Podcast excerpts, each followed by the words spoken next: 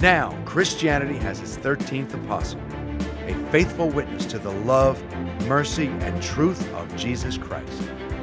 How about you? Will you be the 13th apostle? Do not think that in that moment of indecision you are wasting your time. Be a bit of love there, where you are, and you will amount to more than a whole army of God's cause. Welcome back, friends, to another episode of the 13th Apostle, where we explore the good, beautiful, and true of the Catholic faith and its church.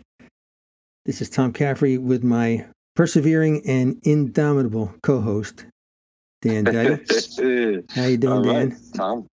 Thank you. Persevering and indomitable. Thank you Now, so you- much. you How are you? take a wild guess as to why I said that.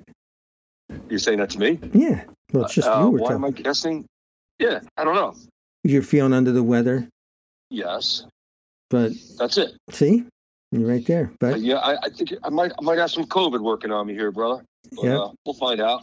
We'll get through this because Mhm. I'm persevering and indomitable. you are. Thanks to you. That's it. Not just tonight. Uh, so, all right. So uh, we're real interesting, uh, and I'd say especially interesting topic uh, tonight. So, Mm. in uh, we have a two thousand year history, and uh, with countless examples of you know with our tagline, "The good, beautiful, and true," and we have those examples because of the relationship between people of the church and God. So, and it's especially true for those uh, who chose to become disciples of Jesus Christ and were inspired to witness that discipleship, glorify God through their paintings, their music, think of Bach's Mass, and their writing. And I'd say, you know, maybe no country has manifested more of those transcendentals than France, the uh, eldest daughter of the church, but a lady who seems to have abandoned that relationship with the divine. But thanks to good people at Ignatius Press, in particular Susan Nutt, we came upon a gem. I would definitely say that, Dan, a, a gem of a little book by another daughter of the church, Madeleine Delbrêl, with her book of essays and poems, The Dazzling Light of God, a Madeleine Delbrêl reader. And uh, here to help us learn more about the author and her work is another one of those good people of Ignatius Press, Thomas Jacobi, uh, assistant editor at Ignatius Press. Welcome, Thomas, to the 13th Apostle. Tom and Dan, very happy to be here. Thanks so much for having me. Yeah, thank you, Thomas. Thanks for being here. So, as I began reading this book, I found myself shaking my head at the uh, profound nature of Madeleine's writings and how her, her complex life. And it's like so many, I think everybody's got a complex life because life is complex. As my theology mentor has said and used to say all the time, and I've carried on that tradition of it's complicated. And Madeleine has a complicated life. Uh, so tell our audience a bit about Madeleine. You wrote, co-wrote the uh, introduction, uh, like a brief biography of her in this book, with a couple other uh, of your colleagues. And uh, so, tell us about her and why Ignatius Press wanted to publish uh, her work, especially so long after her death. Well, I'll tell you a little bit about how I first encountered Madeleine Delbrêl. This was about 10 years ago. I'm uh, I was in my early 20s actually, and I was just trying to. I was I just come back to the church, you know, and I was trying to figure out what it meant to be Christian.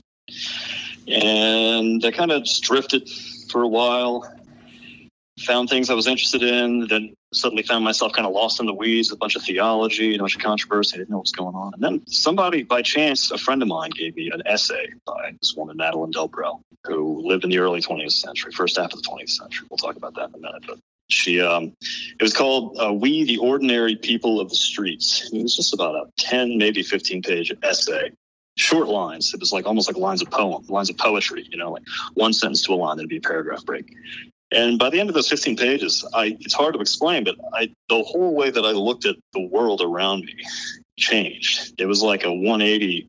There was like a total revolution in kind of my my vision, my eyesight, and I felt like I saw things with a new depth because what Madeleine Delbrêl does. So I'll tell you a bit about who she is. She was born in 1904. She died in 1964, 60 years old. So you look at that timeline. That's She's in France, and she lives through World War One and World War Two. She grew up in uh, outside of Paris, nominally Catholic. So her dad and her dad was kind of a her dad was an intellectual. Kind of raised her, gave her a great sort of literary education. Dad was an amateur poet so he taught Madeleine how to write. But uh, he lost his faith when Madeleine was a little girl, and there, were, there was a lot of tension in the marriage. So Madeleine basically, after her first communion, they really never went back to mass. She lost her faith. By the time she was a teenager, total atheist, militant atheist, in fact. Uh, and she threw herself into poetry. That was like really her main outlet. She loved to dance too, but that's, that's something else that we'll talk about because um, it comes out in her writing. But she threw herself into poetry. And in fact, she wrote a poem that's excerpted in this book that we're talking about, The Dazzling Light of God, which is a collection of short, short clips of her writings from all across her lifetime. Uh, she wrote a poem called uh, "God is Dead." Long live death. Mm. I mean, is there more like, and she wrote that when she was 17. Can, can you sound more 17 years old than that? God is dead.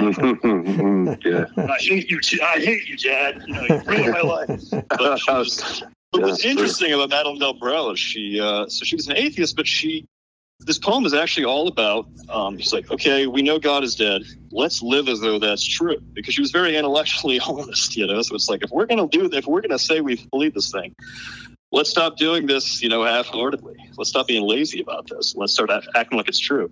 And she keeps saying that, you know, scientists keep acting like they've defeated death because of all these advances in medical science. She's like, you know, but you know what? They can't kill death. They can just kill certain causes of death, and you die in other ways. And so she realizes, you know, this whole God is dead thing is actually, it's actually impossible to live as though that's true.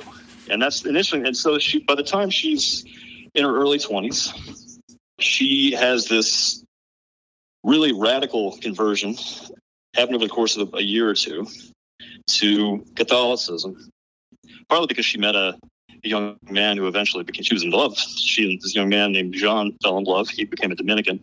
She was heartbroken, didn't know what to do. And she realized she saw this light in him, you know, and she saw this this zest for life, was something that she had kind of natural. She was a very energetic, joyful, sort of fun-loving person. And she had this excitement, this childlike sense of wonder. And she saw this in this young man. She's like, I want what this guy has. There's something so beautiful about him. They actually met dancing together. Um, he winds up entering the Dominicans, and she's she realizes like, well, what? I can't have him. And she was, she was crestfallen. I can't have him. How can I still live with that same zest? You know, now that he's gone. And she discovers that his secret was God. It was Jesus. And so she has this return to the faith. She meets a parish priest in her town. She'd actually moved to Paris by this point, big city of Paris. And she's she meets a priest. She uh, gets involved in the European Scout movement, which is a Catholic kind of outdoor organization for young people. She winds up studying. She kind of, kind of can't figure out what to do with her life. She studies social work. She starts thinking about being a. She actually studies nursing. She starts thinking about being a Carmelite uh, becoming a Carmelite nun. She starts praying the gospel every single day. She, you know, she's throwing herself into her faith and she's finding all this life, but she doesn't know what to do. Decides she doesn't want to become a Carmelite. She discerns that what God's actually calling her to is to stay in the world. And that is so crucial to everything you read by Madeleine Delbrêl to grow where you're planted. The place where God is, that place where the site where God has placed you is the site of your holiness. Not some, not some place that you invent in your mind is far off because you feel like I have to do something really extreme to please God. No, she says, she decides, I'm going to stay here in France and I'm going to bring the gospel, what I've discovered. I'm going to bring this, this treasure that I found. I'm going to bring it to the poorest of the poor. And who are the poorest of the poor for her? Like Mother Teresa, she knew it's not necessarily the people who are economically the poorest, but the people who have rejected God. Mm. So she decides, I'm going to move to a communist suburb called Ivry. And what's interesting is it, France wasn't communist run, but this town was. You know, France, it's weird. They don't, France is very centralized, but they also have these very strong local governments. And Ivry is communist, and by definition, communism is atheist. You know, it's their whole ideology. Right. It's um, you know, it's it's a it's a system without God. You know, class class struggle without God, and uh, it's all just kind of instinct and animal nature. And uh, so she decides, I'm going to go there, and I'm just going to live the gospel for the rest of my life among these people. And she goes with a couple of friends. It's 1933, I think. And she does that. She goes and she lives the rest of her life in Ivry, France, until she dies in 1960. And she spends the rest of her life quietly, sometimes mostly quietly, evangelizing these people through good works, through friendship, through her work as a social worker, where she would help orphans, she would help you know broken families, and and also just through her her charity, her goodness as a human being. Often she doesn't wasn't given that much opportunity to share the gospel explicitly, but she her sense was that people need to see that Christians are good before they can believe in the specific doctrines of our faith. You know, step one, mm-hmm. Christians are good. And she wrote extensively. She would stay up late at night writing uh, every single day. That was kind of her way of prayer, actually. That was her way of kind of grappling with what she was experiencing. She was just a, addicted to writing, so to speak. And she'd stay up till two in the morning. And often her essays kind of trail off uh, because she's literally falling asleep at the desk. you know, like, what is she saying? Like, you realize, like, okay, well, this, she was literally falling asleep. anyway, but she was died in 1960. Um, was dearly beloved by the town of Ivry. Uh, so definitely by her fellow, she was very respected by her fellow social workers. She was actually the chart and the head of the whole Department of Social Services event um, after about 10 years there. Um, even though they knew she was Catholic, which is interesting. They were these rabid atheists, but they couldn't deny how strong and how, how noble and uh, integrated and courageous she was and how good. And, and uh, so she died in 1960. The whole town was at her funeral. And uh, since then, her writings have just she writes she writes a lot of essays in this very short, condensed, very sharp style, uh, all about the experience of living ordinary lay Christian life, living the gospel in the everyday, in the nitty gritty of the everyday. And these these writings have spoken to so many people across Europe, and they're finally making their way here to the U.S. And she's actually in 2018 she was declared a venerable by the Church, by the Vatican. So she's on her way to she's on her way to being uh, blessed. She's on her way to being blessed Madeleine Delbrêl. Mm, beautiful. My goodness. Yeah. She writes about the streets and neighborhoods, and it, it's very inspiring, Thomas. You know, to uh, us uh, suburbanites here, that we can get our best.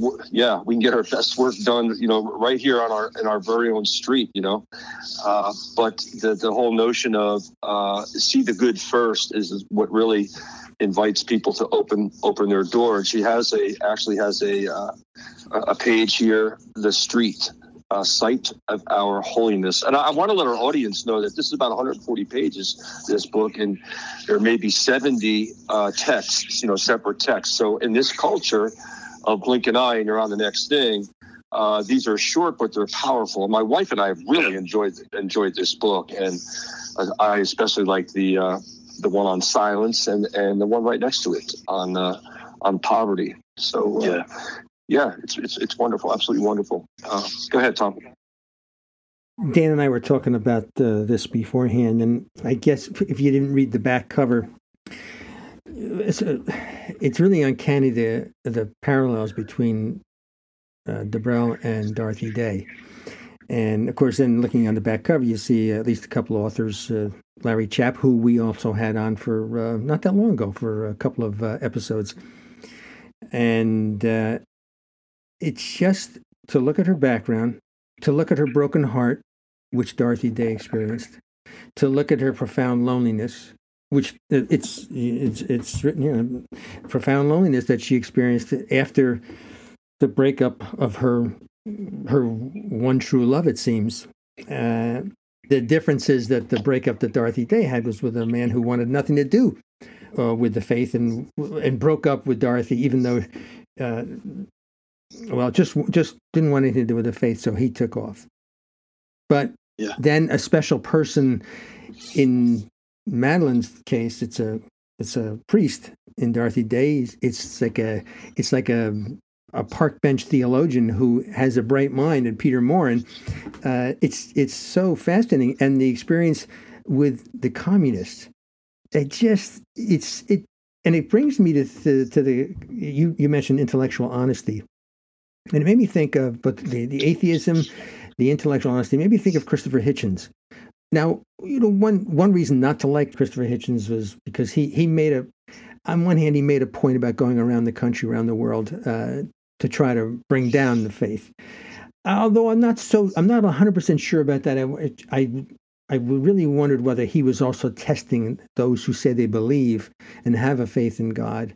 That okay, can you really explain why you can you really show me how you live this faith and he said that if there is a god and he's examined everything about the faith as much. I mean, he's he's a bright mind. He was a bright mind, and uh, he said, God wouldn't want me if I was a hypocrite.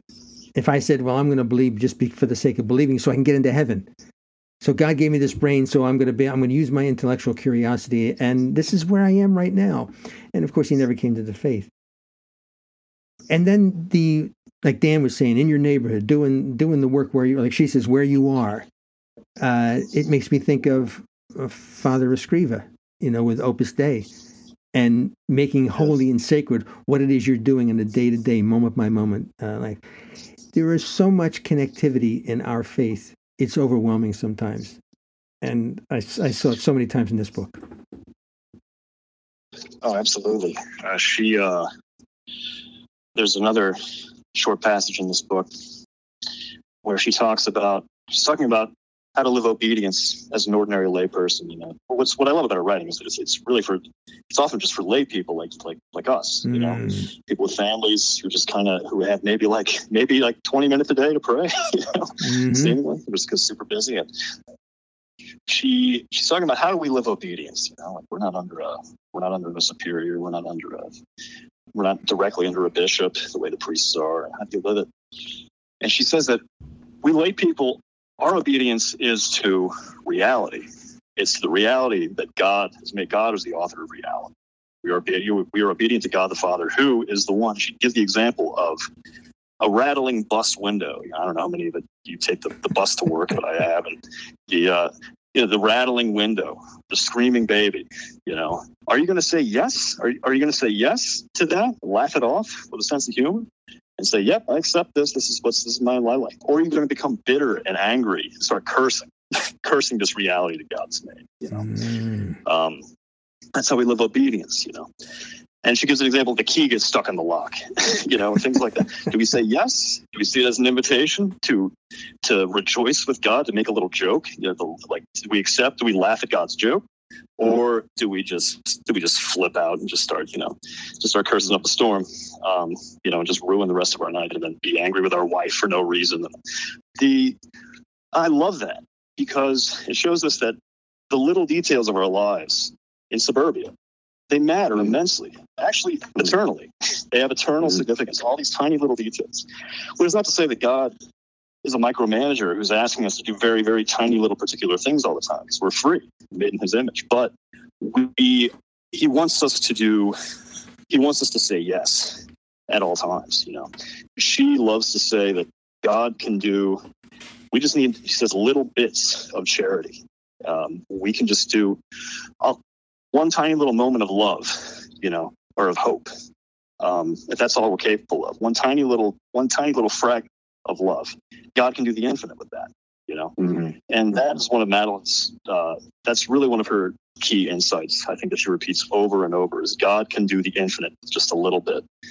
Mm-hmm. Uh, and that's true of prayer too. She says that prayer in one of the uh, essays in this book, I think it's the one called uh, Our Deserts. Ah. No, no, no, it's not our deserts. So anywhere we are, God is there too. Yes. She says that. Uh, she says that. You know, our prayer our, our retreat to the desert, which is our time of solitude with our beloved God, can be five metro stops at the end of the day. you know, translate that into our times. You know, it can be the, you know, it can be five interstate, you know, five like five freeway exits at the end of the day.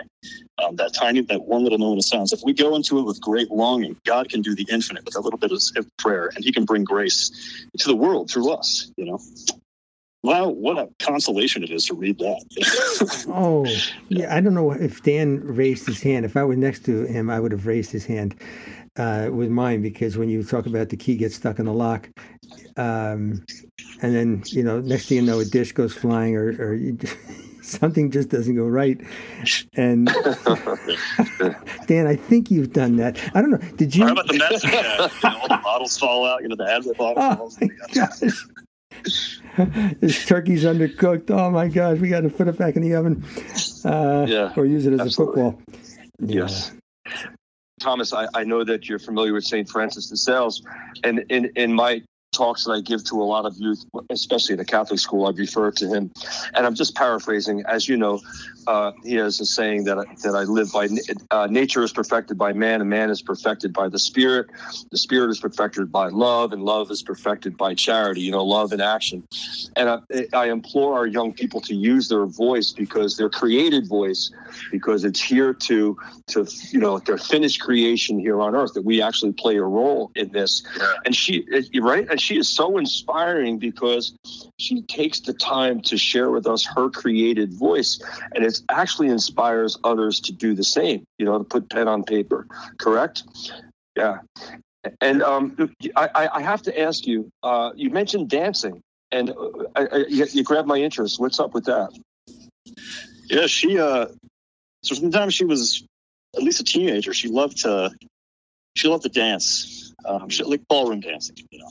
Um, and that was, as I said before, that was how she met. Uh, that was how she met this young, uh, soon-to-be Dominican. Jean Maydieu is his name, and uh, they they spent all night kind of ballroom dancing together at this at this get together for young adults. And mm. she wasn't a believer; she didn't believe in anything at the time. She was an atheist, but she they both shared this great joy.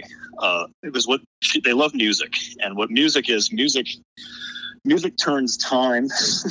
Music which is seemingly pointless you know. It turns time into something the passing of time the empty passing of time into something beautiful and ordered you know.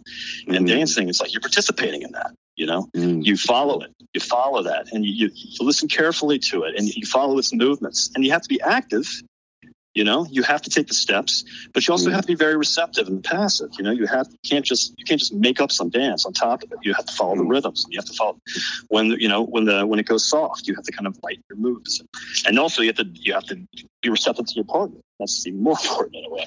And she saw that eventually uh, after her conversion. She realized this is the image. She has an essay in this book called "The Dance of Obedience."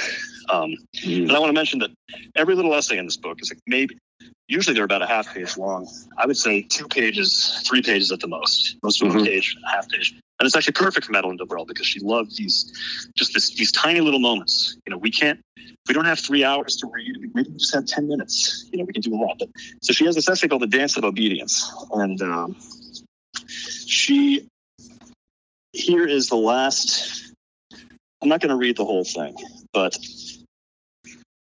she I'll, tell you what. I'll read. I'll read a poem that immediately follows the Dance of Obedience. That's about the exact same thing. Here it is. Called "Make Us Live Our Life." Just make us, Lord. She's talking to God. Make us live our life, not as a game of chess in which everything is calculated, not as a game of sport in which everything is difficult, not as a problem that racks our brain, not as a debt to pay, but as a party, as a ball, as a dance, in the arms of your grace, in the universal music of love. Lord, come and invite us. And uh, yeah, and in the dance of obedience, she has very similar. So I'll read, I'll read the first couple of stanzas here. Is the dance of obedience. She's talking to God again.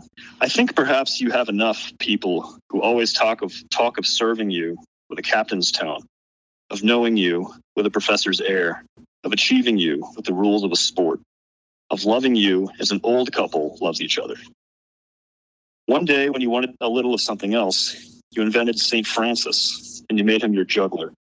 It is up to us to let ourselves be invented in order to be joyful people who dance their lives with you. Mm. To be a good dancer with you, as elsewhere, we don't have to know where this leads. We have to follow you, to be joyful, to be light on our feet, and above all, not to be rigid, we don't have to ask you for explanations about the steps it pleases you to take. We must be like an agile and lively extension of you and receive through you the transmission of the orchestra's rhythm. We should not want to advance at all costs, but accept to turn, to go sideways. We must know when to stop and glide instead of walking. And these would only be stupid steps if the music did not harmonize with them. Mm. Yeah, I love that. I love the image of music uh, as as far as that. That is how God communicates with us. You know, it's something mm. beautiful mm. into which we the way we like kind of flow over, collaborate with. Wow. Well, yeah. so beautiful. That's a great way to uh, to wrap it up. Uh, that's uh, wow. You got the intellect and able to put these words together about something that's so right brain in terms of the arts, uh, uh, the other aspect of the arts. There, we've got the writing, we've got music. It's beautiful. Thomas Jacobi, uh, we thoroughly enjoyed the conversation. Uh, Thank you, Thomas. Just wonderful. Tom and the indomitable Dan. I'm uh, very pleased well, that's funny. Wishing you. Uh, Tom's not indomitable. I hope he's indomitable too. you know, I was yeah. thinking this before the episode uh, that uh, I've often used uh, adjectives in front of Dan's name, but there's never been an adjective in front of my name. I'd rather keep those quiet, Tom. Thomas, thanks so much. We thoroughly enjoyed the conversation. It was such Amen, a pleasure. Thank you all. Honored thanks, man. Thanks, thank you. Yeah, thanks so much, Thomas. Right. Thank you. All right, stay tuned, folks, for the uh, the Angelus and your prayer intentions with Peter and Jimmy. WQPHradio.org. Another great conversation. Thanks again to Ignatius Press, Susan Nutt, and all the others at that crew, and of course, our home our home team, WQPH Radio, Marianne Harold, Gene, James, Tom, and the rest of the crew. Thanks. God bless you, Danny. God bless you, Tommy, and God bless you all. On behalf of everyone here at WQPH, we would like to take a moment to congratulate Thomas R. Caffrey from the 13th Apostle broadcast. He published a new book available on Amazon.com called A Boy for All Seasons, But a Man. Boys need a hero's journey to reach virtuous manhood. You can get that on Kindle or at Amazon.com. Thank you for listening to The 13th Apostle with Dan Duddy and Tom Caffrey. For more information on Dan, visit his website at www.danduddy.com or email dcduddy at gmail.com. Tom's website is faithpilgrims.com or email trcaffrey at faithpilgrims.com. How about you? Will you be the 13th apostle?